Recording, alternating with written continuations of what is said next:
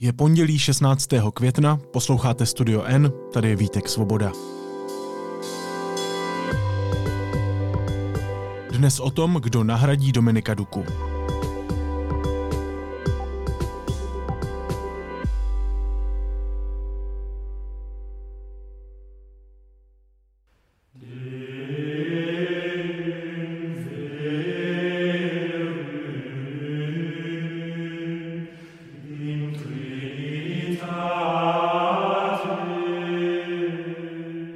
Pocit jaksi, že se všechno nepodařilo, to by lhal. A co můžu svým nástupcům, to je trošku těžší, protože my stojíme do jisté míry po určité etapě, kdy neodcházím jako jenom jako Dukal, kde odchází celá generace, jejíž rozpětí bylo rok 1925-1945. To jsou jiné zkušenosti, jiné výzvy. Také se zcela, jak vidíme, mění politická scéna, mění se kulturní scéna, čili ten můj nástupce to bude mít poměrně hodně těžké a já se budu snažit co nejméně dělat potíží. Po 12 letech se mění šéf pražského arcibiskupství. Do hlavního města se z Olomouce přesouvá Jan Graubner. Kdo je muž, který nahrazuje Dominika Duku? A proč by nás měl zajímat? Hostem podcastu je redaktor deníku N Prokop Vodrážka. Prokope, ahoj, vítej. Ahoj Vítku.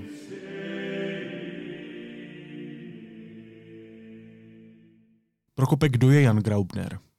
Jan Graubner je výrazná postava české církve. Je to člověk, který stojí v čele českých a moravských biskupů a téměř 30 let to byl arcibiskup Olomoucký.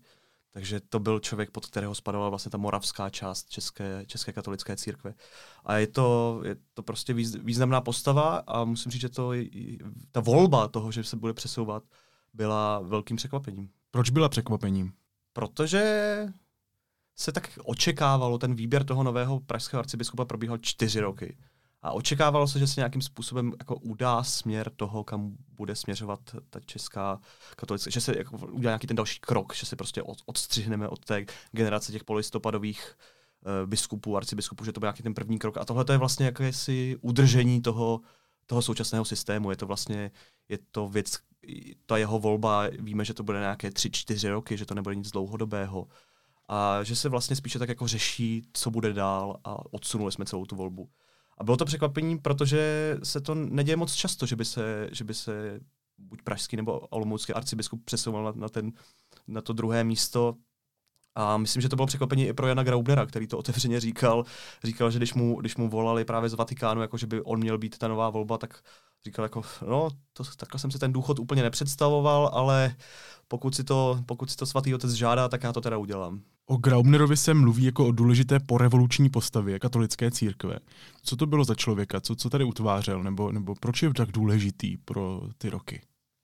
Tak podobně jako ostatní, prostě on se, on se velmi eh, rychle dostal do, do čela právě té olomoucké arcidiecéze, a, a, a vlastně spolu podílel se na tom, jak, jak, ta, jak ta česká církev v současnosti, v současnosti vypadá. Spolu podílel se na tom, jak se, jak, kam se jako mentálně posouvala, kam se, co dávala za své priority, co jsou, jaké, jaké kladla, jaký kladla důraz na nějaké hodnoty.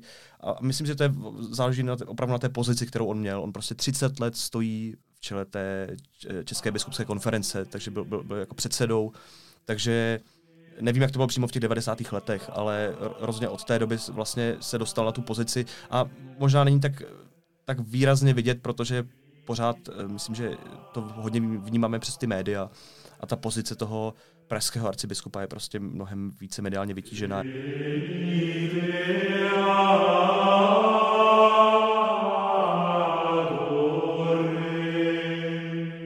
Ty mluvíš o tom, že utvářel ty hodnoty, které eh, česká církev katolická zastává, ten směr udával. Eh, zajímá mě, co to je za směr a co to je za hodnoty. Jakou roli tedy hrál od té doby? Jak ho můžeme, dejme tomu, někam hodnotově zařadit?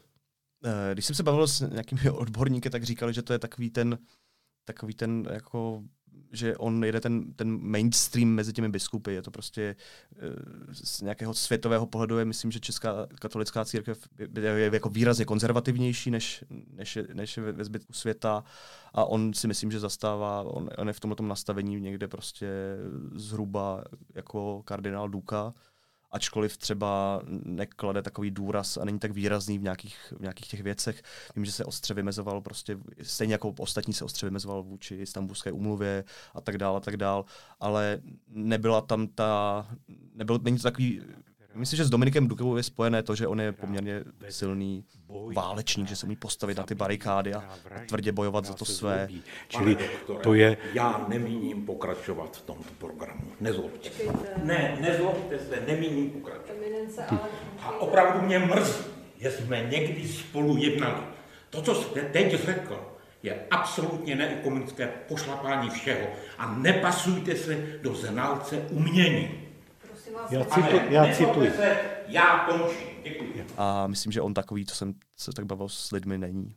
Dá se to uvést na nějakých příkladech, co si třeba o něčem konkrétním myslí, aby, abychom já i posluchači třeba víc věděli, o kom se vlastně bavíme? On třeba výrazně vystupoval proti přijímání eh, muslimských uprchlíků, když byla ta uprchlická krize. To můžeme, to můžeme vzít jako jednu z těch věcí, abychom to tak vnímali. Rád hovoří o nebezpečí neomarxismu, říká, že ta ta, že česká společnost je sice jako imunizovaná vůči tomu marxismu, ale ta mladší generace by se mohla znovu nakazit a kriticky se vlastně nahlíží na tohle. Taky vím, že se Dominika Duky e, zastal, když tenhle ten odcházející arcibiskup, e, dejme tomu, relativizoval to, co se děje na Ukrajině ukrajinským ženám ze strany ruských vojáků, tedy mluvím o znásilňování. A je to tak? Zastal se ho nějak veřejně? Je, to tak, on, on to vlastně snažil najít jako pochopení pro ten, pro ten, pro ten jeho text. A, a, a tak je dobré ale říct, že se vůči němu v minulosti několikrát vymezil, že eh, naposledy to bylo vidět právě s, s tím, eh, s tou blízkostí Dominika Duky k těm extrémním stranám a extrémním pohledům. Zmiňovalo se, a vím, že se to opakovalo několikrát, ať už to byla Hanna Lipovská, která kandidovala za volný blok, což teď už si můžeme říkat, co to bylo za bizarní uskupení Josef Nerušil, to byl jeho blízký spolupracovník, který kandidoval za SPD a on se vlastně, on se vlastně otevřeně vymezoval vůči tomu, že tohle vlastně jako není v pořádku, že není v pořádku, aby se, aby se takhle jako normalizoval ten pohled na nějaké politické extrémy a bralo se to jako, že to je, že to je nějaký, že, že to jsou hodnoty, které zastává katolická církev. Taky podle všeho tedy hraje roli, a ty už to zmínil, že je Graubner výraznou postavou tedy té moravské katolické církve. Tak. Znamená ta volba a jeho stěhování do Prahy tedy něco i s ohledem na toto? Tam existuje tam nějaká nevraživost mezi, mezi eh, Moravou a Čechy, co se týče věřících lidí, respektive katolíků? co jsem se bavil s lidmi, tak, tak jako je, určitá nevraživost tam je, nebo minimálně v té, na té Moravě, myslím, že ten, i ten význam té, té církve je jako možná větší než, než tady u nás. A já jsem slyšel taky nějakou historku, která vlastně popisuje, jak on říkal, že v, Praze, ta, v té Praze oni vždy něco vymyslí a Morava to pak musí zaplatit. Že, že je tam i, i napětí třeba co se týče nějakého vypořádávání se s, s majetky nebo s pohledem na to, jak, jak by se měla řešit ta, ta majetková situace. Takže myslím, že nějak, jako určité napětí tam rozhodně je a myslím, že pro něj to musí být taky jako vlastně zvláštní přesun. Myslím, že 30 let tam je. On podle mě zná každého, každého kněze, každého, ty lidi zná jako velmi osobně. Tam myslím, že každé, všechny, všechny úředníky. Je to prostě člověk, který tam 30 let jako vedl nějakou, nějakou poměrně velké společenství a, a teď, teď prostě přichází někam, kde, kde, kde tu znalost nemá, kde, kde ty poměry jsou asi jiné, kde více je ta záře těch reflektorů. Teď se hodně řeší to, že ta pražská arcidieceze je v nějakém jako personálním, že má nějaké personální spory, že tam jsou uvnitř nějaké jako neschody, že tam je velmi složité fungování. Já do toho jako detailně ne- nevidím, ale tak to jsou ty věci, o kterých se vlastně otevřeně píše. A přijde mi to, přijde mi, že to rozhodně nebude mít jednoduché a že, že to možná bude i jako vnímat a je tam možná i potřeba říct, že to bude vnímáno i opačně, že myslím si, že to taky asi, asi není jednoduché, že, že se teď se řešilo právě s tím novým jménem nového arcibiskupa, jak se byly ty různé volby, tak se zmiňovalo, kdo by to mohl být a, a jeden z těch argumentů, který jsem třeba stýchal, tak bylo právě to, že by si taky možná přáli někoho, kdo je z Prahy, kdo je přímo z té Prahy, aby vlastně znal ty místní lidi a tohle je vlastně jako volba, volba úplně odinut. Hmm.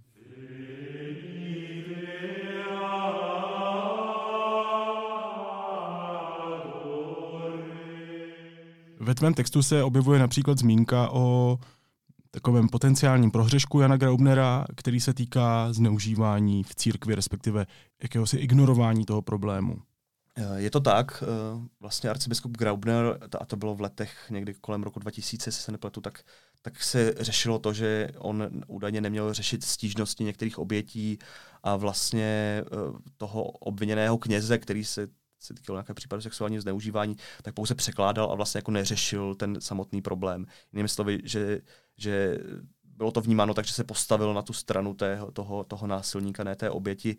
A Myslím si, že eh, kritizoval ho on za to spolek třeba někdo ti uvěří, což, je, což jsou vlastně ty, to, jsou ty, ty věřící, kteří se snaží řešit ty problémy a otevírali několik kaus. Je tam Jiří Kilar, který sám zažil sexuální zneužívání. A ty právě zmiňují, že to, jeho, to, to, jak on se k tomu postavil, a nemusíme řešit detaily toho případu, ale to, jak on se k tomu postavil, tedy že proaktivně neřešil ten případ, tak je vlastně ukázka nějakého špatného rozhodování a neprofesionálního přístupu. Zároveň zmiňují, že to je věc, která je 20 let stará a ze které říkají, že doufají, že už tam došlo k nějaké změně, k nějaké změně myšlení. Je to nějaký, jako, je to nějaký škraloup, který, který asi by jsou jako samozřejmě velmi bolestivý a věřím, že nechci to nějak vůbec zlehčovat, ale je hrozně důležité, asi myslím, že u toho více vnímají to, co si z toho odnesl, jak se k tomu bude stavět, protože myslím, že ta Česká katolická církev třeba v otázce toho sexuálního zneužívání, aspoň z mého pohledu, jako není dostatečně proaktivní. No, a co si z toho odnesl? Jako víme to, vím, reagoval na to eh, nějak nový arcibiskup pražský. Jako víme, víme, že třeba, protože to, co říkáš, doufají, že, eh, že se nějak poučil, blbě řečeno, tak doufat je jedna věc, realita je často druhá. Mm. Jak já si myslím, že tak se můžeme podívat na, na to, jak se k tomu staví katolická církev teď, jako to, ta jeho místo v Olomouci, to nebylo nic nevýznamného. Já myslím, že prostě neznám jeho postoje, ne, nečel jsem na to teď jeho názory a myslím si, že asi taky to nevnímá jako tak, tak velký problém. To je právě něco, co mě na tom zaujalo, že si představuju, že takovýhle prohřešek, to znamená ignorování něčí bolesti, ještě k tomu asi ten problém je systematický, by v jiném společenství znamenal nějakou diskvalifikaci, ale vzdá se, že v církvi tohle prostě neznamená diskvalifikaci. Ne, myslím, že to neznamená, bylo to vidět i na těch případech, řešili jsme to s kardinálem Dukou, kdy, kdy vlastně byl i nějaký jako soudní závěr toho, že se stalo nějaké sexuální zneužívání a, a on, on v tom nebyl dostatečně aktivní v tom řešení, a, ale on to, myslím, že to téma je prostě v Česku, v Česku pořád je vnímáno ne tou optikou současnosti, ale možná se na to pořád pohlíží trochu tou optikou minulosti a zatímco třeba v Německu teď se řeší velké případy i, i s, s emeritním papežem. Ta česká pozice je pořád taková, že to není vnímáno jako něco, co by bylo zásadní a co by bylo třeba nějak zásadně řešit. Zdrženlivá, hezky řečeno. Ano, to je krásné slovo.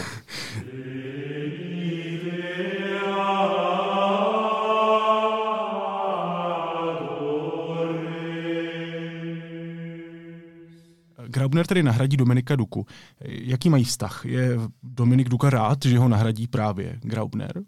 Já si myslím, že Dominik Duka je asi částečně rád, že končí. To je podle mě to, je podle mě to důležité a myslím si, že, že to asi vnímá já vlastně nevím, jak to Dominik Duka vnímá. Já se, on se tvářil, že byl, že je rád, že tam má někoho blízko, jako že tam je někdo, kdo, kdo, ho, kdo ho nahrazuje.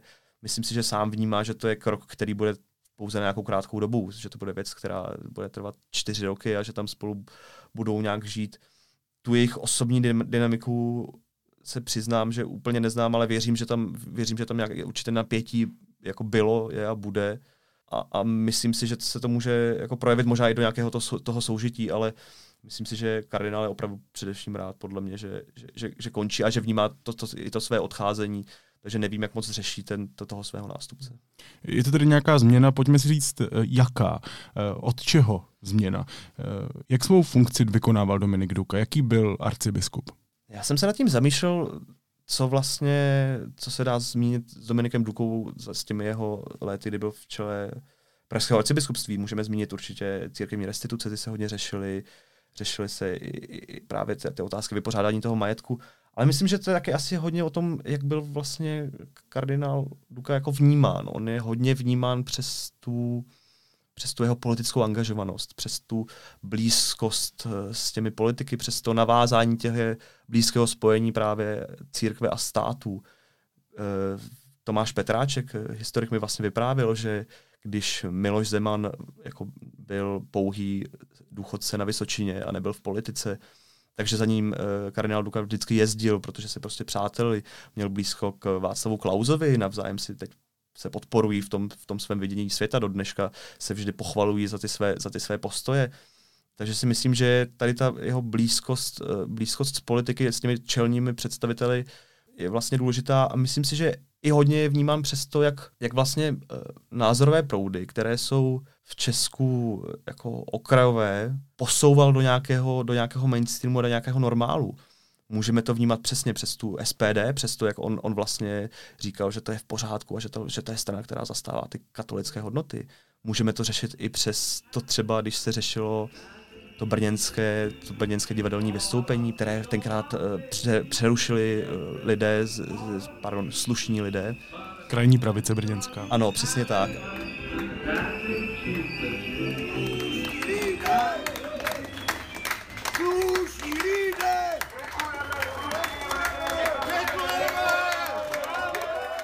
On se od těch lidí nějak nedistancoval, mi to bylo, mi to bylo úplně jedno, on řekl prostě, že je dobře, že, že, že ho podpořili v této věci a vůbec neřešil, že to jsou prostě, že to je prostě krajní pravici, tady je nějaká brněnská fotbalová chuligánka. A myslím si, že to se, to se tím také tak trochu táhlo, tohleto, tahle ta normalizace těch, těch postojů.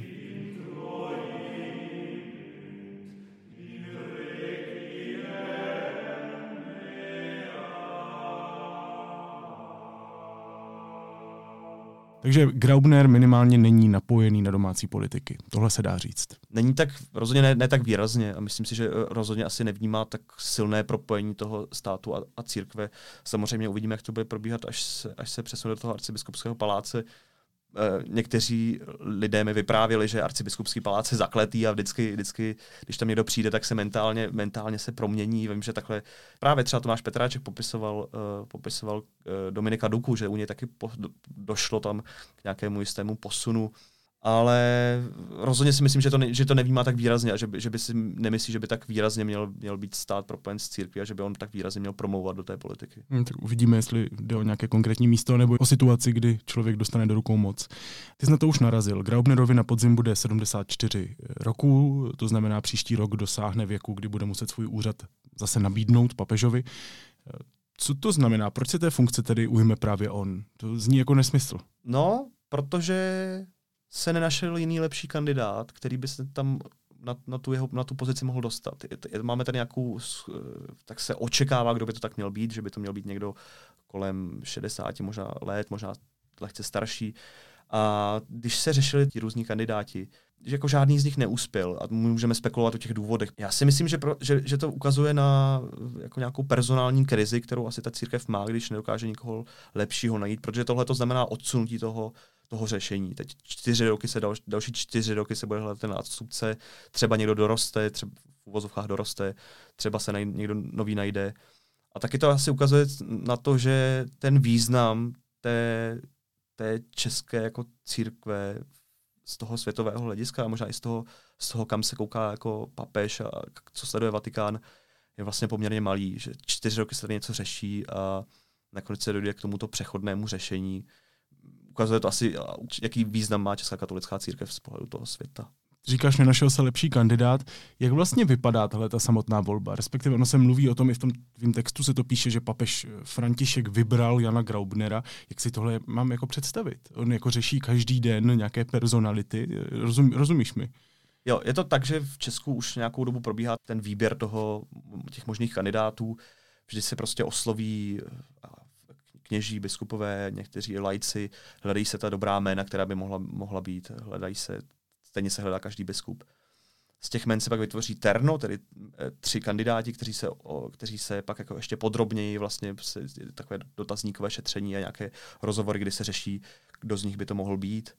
A tohleto terno se pak pošle právě do Vatikánu, kde, kde to samozřejmě nějaký jeho aparát e, řeší, kdo by to mohl být. V Česku se říká, a vlastně to potvrdil i vcházející arcibiskup eh, Duka, že to první terno vlastně narazilo, že, že, že, že se tam žádné z těch men neuspělo.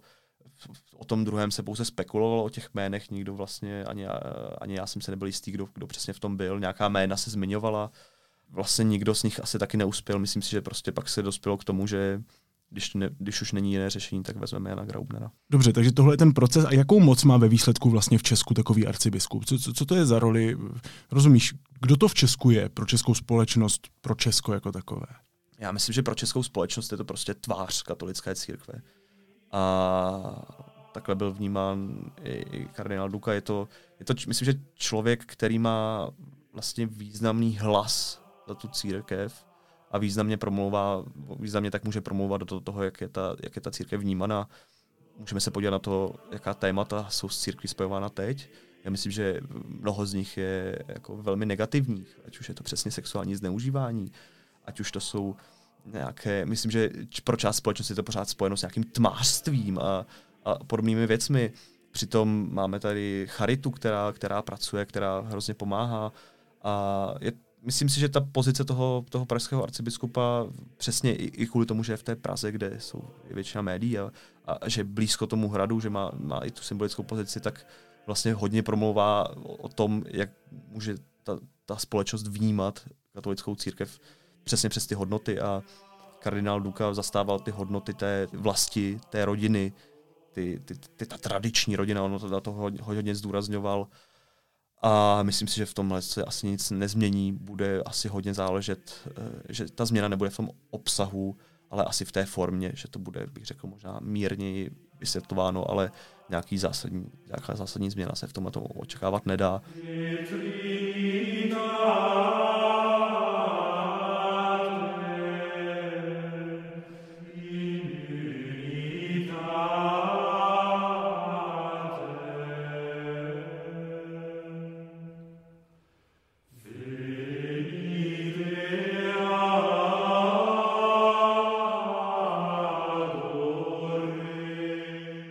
Říká redaktor deníku N Prokop Vodrážka. Děkuji Prokope, měj se hezky, ahoj. Čau.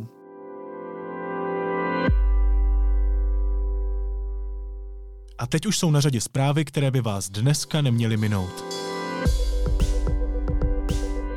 Švédsko se rozhodlo oficiálně požádat o členství v Severoatlantické alianci. Ve Stockholmu to dnes oznámila premiérka Magdalena Andersonová, která věří, že proces přijetí nebude trvat déle než rok. Obavy z dalšího růstu světových cen pšenice vzbudilo sobotní rozhodnutí Indie zakázat její vývoz. Zákaz má okamžitou platnost. Indie je přitom druhým největším vývozcem pšenice na světě. Kriminalisté zasahují v sídle zprávy úložišť radioaktivních odpadů v Praze. Policii zajímají dokumenty k veřejným zakázkám. Policejní akci potvrdil mluvčí Národní centrály boje proti organizovanému zločinu. Píše server Seznam zprávy. Komunistickou stranu Čech a Moravy dál povede europoslankyně Kateřina Konečná. Komunisté si ji zvolili na sjezdu v Brně. Neměla proti kandidáta. A Ukrajina vyhrála letošní Eurovizi. Ukrajinský prezident Volodymyr Zelenský slíbil, že země bude hudební soutěž příští rok hostit. Vítězství podle něj přineslo ukrajinskému lidu nesmírné štěstí.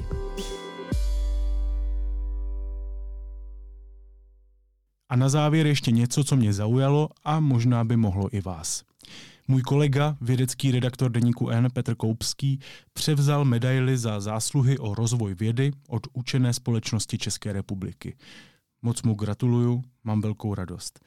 I když Petr je skvělý člověk a tip na něj přímo bych vám klidně dal, dneska vás chci upozornit spíš na jeho práci a konkrétně na dva texty, možná kvůli rozsahu spíš jednu seminární a jednu diplomovou práci, které napsal o dějinách Ukrajiny a dějinách Ruska.